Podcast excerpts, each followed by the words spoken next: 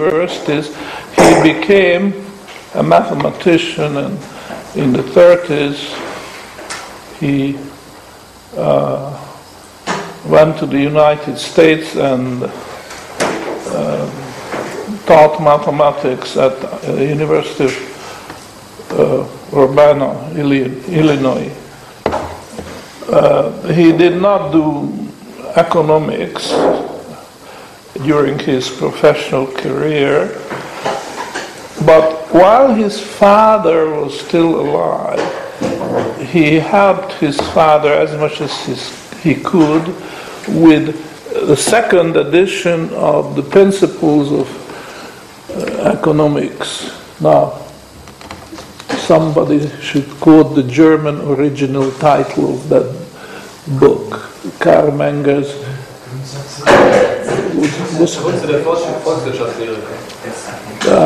Volkswirtschaftslehre. Grundsätze der, der Volkswirtschaftslehre. That was the original title. Book appeared in 1871. It's a historic day because nothing like that was ever published on economics before. He just started from scratch and built it up. And uh, it was understood that it was incomplete and he was going to come up with a continuation. And uh, they talked about a second edition, which would be more complete. And uh, in, in the, uh, uh towards the end of his life, his son was already a university student, and he helped his father in doing that. But uh, this is very, very unfortunate that the uh, cooperation wasn't successful, certainly was not completed in the sense that the second edition uh, never uh, came out, but of course the scrappy notes and so on have survived and it was not possible to salvage it and make it a proper second edition. This is one of the great uh, uh, unfortunate things about the history of economics. Um, so that's about the background. I consider Menger one of the greatest geniuses of the human race. At the level of Plato. I don't mention Aristotle because I don't really consider Aristotle uh, a very great genius. He was one of those type of professors who were collecting insects and started categorizing it.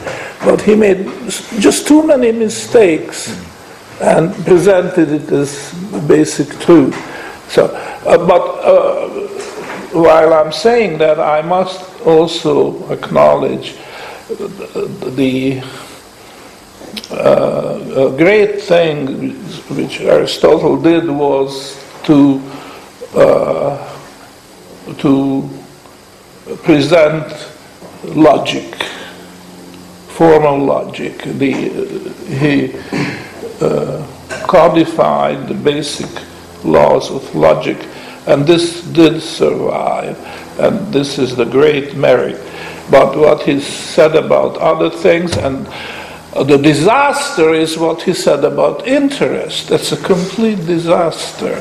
So I just have to mention this. I may be prejudiced, so, you know, I, I don't want to have an argument about that. Some of you may consider Aristotle one of the greatest uh, uh, fathers of science. I'm not, I'm not one of them, but I'm not really prepared to discuss this because uh, very soon we get to the level of discussing religion, basically what you believe or what you don't believe. But there are other very great uh, names in science, and I don't have to go through the list. I would consider Menger at the top.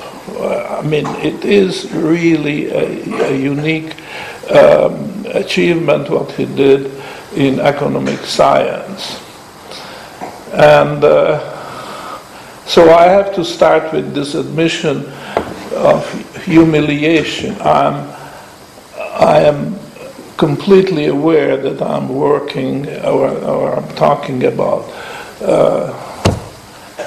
some things which only the greatest human uh, minds have had success, and that's Menger's.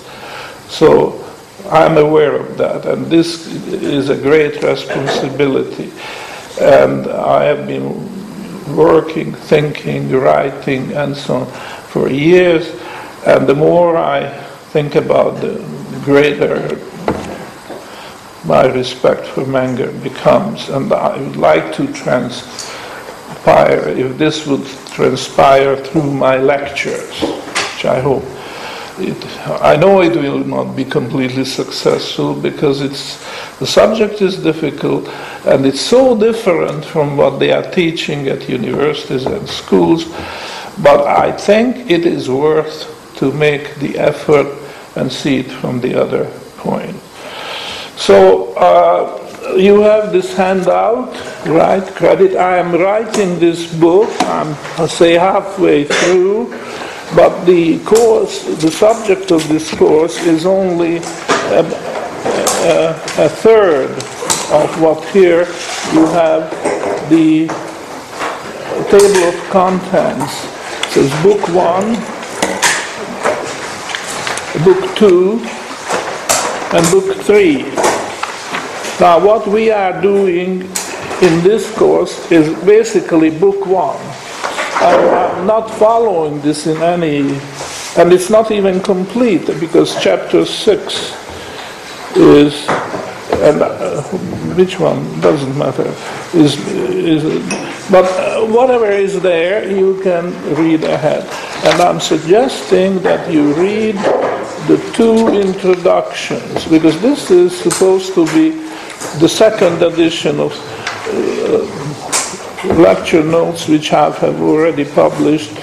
Uh, they didn't publish in the sense of the usual sense of the word, but I have given courses, lectures, and so on. So that was set of lecture notes which no longer exists because as I started rewriting it, I cut up the only few remaining copies. And but anyhow, there, I call this second edition, and there was. Uh, oh, it's not here.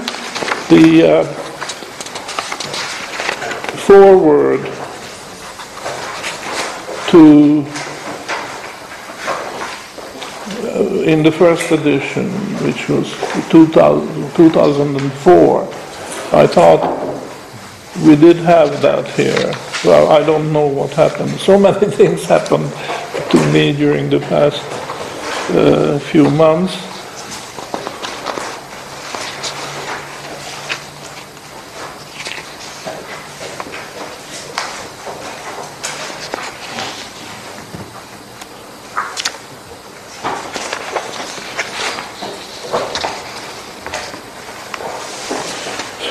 Well, we can certainly uh, make it available to you. That's not, they are not long or anything, but I don't see them. So, just to give you an idea about the structure, as I say, uh, we have book one. So you have that here, the uh, table, detailed table of. And I entitled this Credit Arising Out of Savings. Because the concept of credit, to my mind, has two great sources. And the first source is this credit arising out of savings. But there is a second source which uh, a lot of people, or I would even say all economists ignore, uh, especially today. I mean, in, in the 19th century, this was properly acknowledged and legitimized, no question about it, that credit had a second source, which was consumption. This may sound paradoxical, but sure enough, there is a second source, and um, the great name here is Adam Smith. He developed the what today is called the uh, real bills doctrine, and that is what it is credit arising out of consumption as opposed to credit arising out of savings. Now, there is a numerical indicator which uh, tells you uh, whether the source is abundant or the source is meager. And in the case of credit arising out of savings, we shall see that this numerical indicator is nothing but the rate of interest. So, interest and credit arising out of savings is a concept. And the corresponding thing, when we talk about credit arising out of consumption, this has absolutely nothing to do with the rate of interest. That's very important to realize from the start, the beginning of this course. Because what is the numerical indicator of the abundance or meagerness of the source? What is it? The discount rate. And today, to say this is heretical. All, virtually all the economists today would say this is garbage, even, even in our own camp. The Ludwig von Mises Institute in uh, Auburn, Alabama, United States, uh, considers this a very great heresy to say that interest and discount are separate concepts. To them, it's the same concept. The only difference is that the discount is short term and interest the rest of it long term. And also perhaps the manner of paying this return to capital, which is interest or discount. Because when you have a note, for instance, a treasury note, it pays the yield, the return in a different way. Now, the bond pays the yield in uh, by coupons, which is attached to the bond. And if you have a thousand dollar bond maturing, say, in 30 years, then it has attached uh, a quarterly coupon for every year, so that's 120 coupons. Every quarter, the end of the quarter, you clip off the coupon, present it to the bank, and then you get your uh, yield, your return. It's a fixed rate. Okay. Now, a note is different. No coupons attached. Uh, say it's a thousand dollar note, one one year note. Okay. No coupons. What happens is that this one thousand uh, dollar note is at issue, when they issue it, is auctioned off. And nobody will bid a thousand dollars, but they will bid less because they will bid a lower price, which will increase in value. So at maturity, one year from now, it will be paid off by the full amount of one thousand dollars. You understand this? That you have um, a financial instrument which you buy at the discounted price and it increases in value up to maturity when you get the full face value. No coupons, no. Uh, so this idea of auctioning it off, you don't even know what rate of return you will get because it will depend on the uh, the auction. Uh, if the demand is great, then they bid up the price higher, so the return will be lower. If the demand is slack, then uh, you will get it at a lower price, which will uh, correspond to the the higher uh, discount rate. But the important thing is, from our point of view here, is that this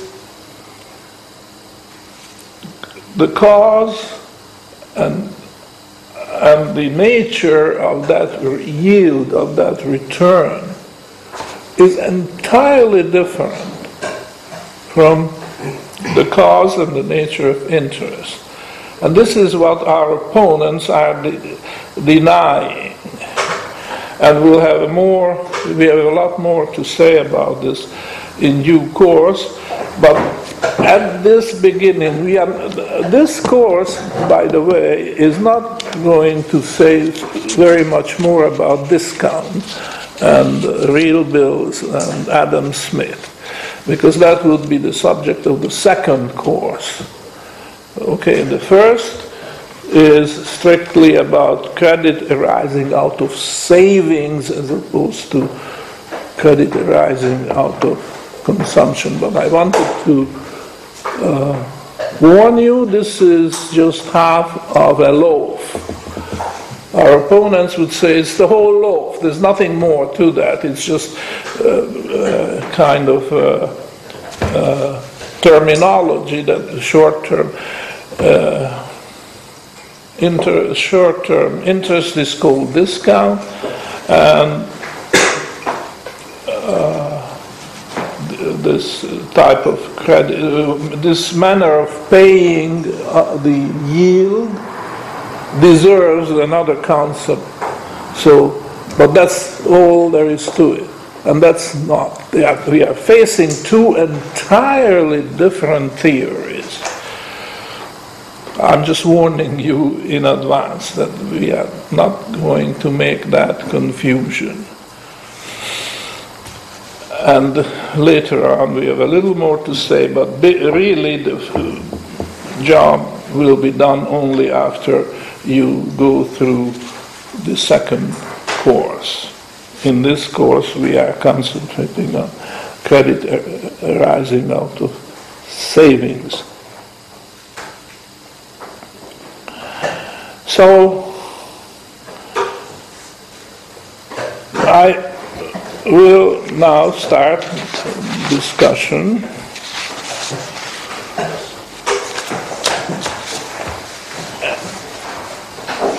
Oh, there's something here um, by way of introduction, so I will give it to you as a as a reading assignment. It's not long, it's only four pages. Book one has an introductory part and uh, you, did you find it after the table of contents? There's this introduction, four pages, all right? I would like you to read it. So in the future, I will uh, assume that you have all read it. Perhaps I just say a few words about the highlights here. I think uh, properly enough, I start with a quotation from the Bible. Actually, it's not a quotation, it's a story lifted out of the Bible. It's the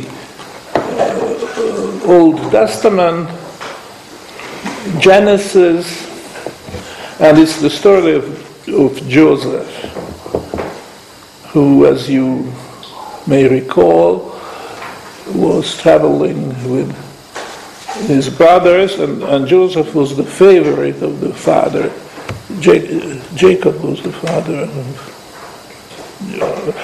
So what happened was that the brothers were envious because Joseph was the favorite son, the youngest and the favorite son, and they uh, wanted to dispose of him.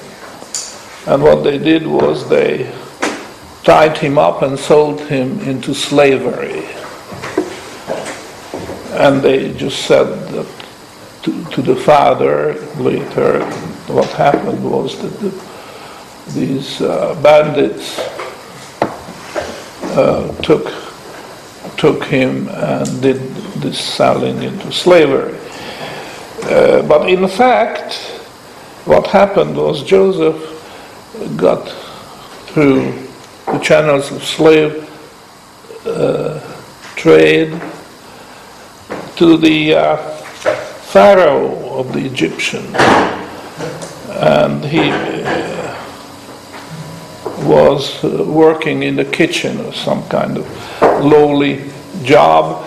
And uh, the Pharaoh had a dream well, I'm just refreshing your memory. I'm assuming you're all familiar with this.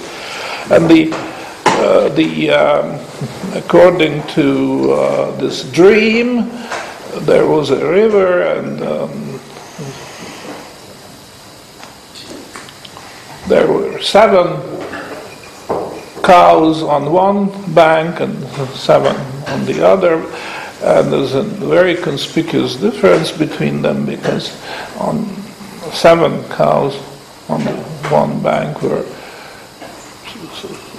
sleek, fat, very healthy looking, and the seven cows on the opposite bank of the river were rickety. Uh, they were uh, not very good looking, uh, sickly looking. And then the interesting thing happened according to the dream of the Pharaoh. The sleek, uh, no, the rickety cows came over and they devoured the uh, fat, sleek cows. And that was the end of the dream, and the Pharaoh couldn't make any sense of it, and then he could called together uh, his uh, advisors and uh, scientists and so on, looking for explanation. Of course, they couldn't give a coherent explanation. And then, uh, in the kitchen, Joseph made him uh, famous by interpreting dreams of lowly colleagues with whom his, uh, he was working. And he had a fame for that because in many cases this was confirmed by the, uh, what happened afterwards. So uh, the word got into the ears of the uh, what's the uh, prime minister, let's call him, uh, of the country of Egypt, and he reported to the Pharaoh that down there in the kitchen there's this kitchen boy and he, he interprets dreams and apparently he is good at it because uh, that's the feedback which is coming. So the, the Pharaoh wanted to see him immediately and uh, Joseph appeared in front of Pharaoh, and he was told what the dream uh, was about, and now please give us your interpretation. Without any hesitation, Joseph said that the seven uh, fat, sleek cows represent seven plentiful years harvest in succession. And the seven rickety cows represented the following seven year period where the, harvest was bad, not enough to feed the population of the country. Too much for seven years, too little for the following seven years. And the meaning of rickety cows devouring the fat cows means that the uh, people in the good years, when the harvest was good, they were wasteful. They were uh, unmindful of uh, the that they might be pressing their luck too hard, so they, that there might be some bad years coming, and therefore they had to suffer the consequences. So he went on, Joseph, and suggested to the Pharaoh that the dream is really a warning that during the five plentiful, uh, during the seven plentiful years, they should put some away as a reserve. Save. Save. And that will be helping th- through the country the following seven bad years. But you need foresight. You have to see the problem and you have to plan it and so on. And this sounded very convincing to the Pharaoh. And on the spot, he appointed him uh, the uh, czar of economic czar of the country. He had full power. So, indeed, seven good years followed, and Joseph, in his new position now, from a kitchen boy, he became a top government official. He bought up the surpluses at a cheap price. Because in good years, plentiful harvest means low price for grain, and built up this uh, store of grains uh, which he had control of. And when the seven, uh, after the seven fat years came, the seven lean years, he started selling out of the store which he, he had accumulated earlier. And that worked very well because it was helpful to the treasury. The treasury is in good shape. They bought cheap and they sold at a higher price. But at the same time, there was no famine in the country. This is a, a, one of the great stories uh, in our tradition because it's a message from God, if you like, directly. The message is that you've got to use your brain to plan ahead and cover the contingencies, such as famine or failure of harvest. And um, I, I thought I couldn't start it with a better introduction than that. This is what humans can do. Now, true enough, some animals do that as well. Savings. And the first animal which comes to mind is squirrels, but there are many others. But even the English word to squirrel as a verb, squirrel, to squirrel uh, away, suggests that what is happening is that you save surpluses to carry it over and supports the life of the squirrels in the wintertime. They find the uh, holes in the trees and they just store there. But what scientists found that this was very, very different from what we humans call saving, because uh, our savings are planned in a way, and there's a lot of brain work going into this. But the squirrels, poor things, they do squirrel far more than they need, and they forget about where they put them, and they just have to work just as hard to, in the wintertime, to find the squirreled away uh, nuts or whatever they have, and and then feed themselves. So this is a, a, very great difference. And you think of the bees who make honey and then they keep themselves in good shape in the wintertime.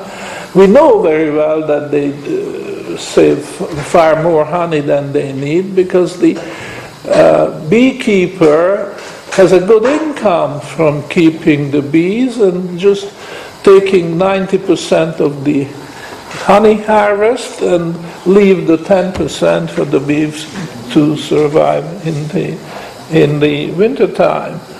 And if you think of it, this is very, very interesting. I'm not going to spend more time on this, but I suggest that think of the Bible, story of Joseph, and think of the difference between human saving and animal savings like a squirrel. And, and think of the difference between the two. And this is the beginning. You have savings, and that is like providing for the future.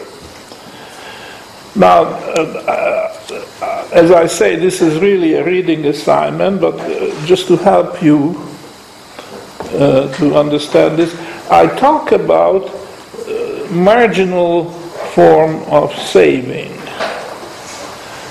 And by this I mean that uh, as history developed, people found that they could save in different forms. They could save grain, they could save, save uh, non-perishable food, and they could save them in other forms. Metals turned out to be a good form of saving, and even within metals there was a hierarchy, more and more desirable forms of saving, and the very top is gold and silver.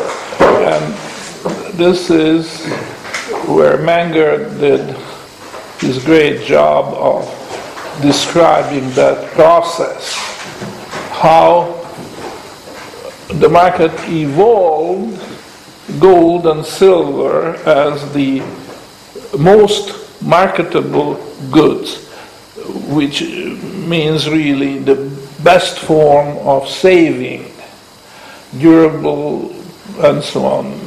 But that doesn't concern us here. Now,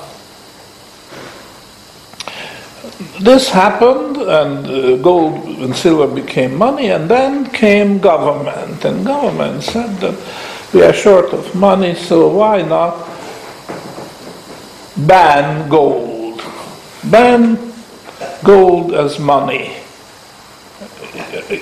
The government disallowed gold to be used as money. Well, we know this, ha- this happened, But just ask uh, what is the consequence. Will people then say, oh, I can't do my savings anymore, so I'm going to die? People know. People didn't say that. People went to say silver, and then it was transferred, the role of uh, saving was transferred to silver. Government banned silver as well. Well, then they picked something else, copper. Uh, it's not important what they picked. The important thing is that they can always pick something. So the government is really in a dead end street. It's counterproductive because there will always be something what I call the marginal form of saving. And to suggest that, oh, this is old story, this is not interesting in a modern, complex, beautiful uh, economy like ours, and uh, that's for the birds, this, this story about marginal saving. It's not. Because even today there is a marginal form of saving. And to prove this, well, you just have to read this uh, that, uh, for instance, uh, you are a producer of some goods.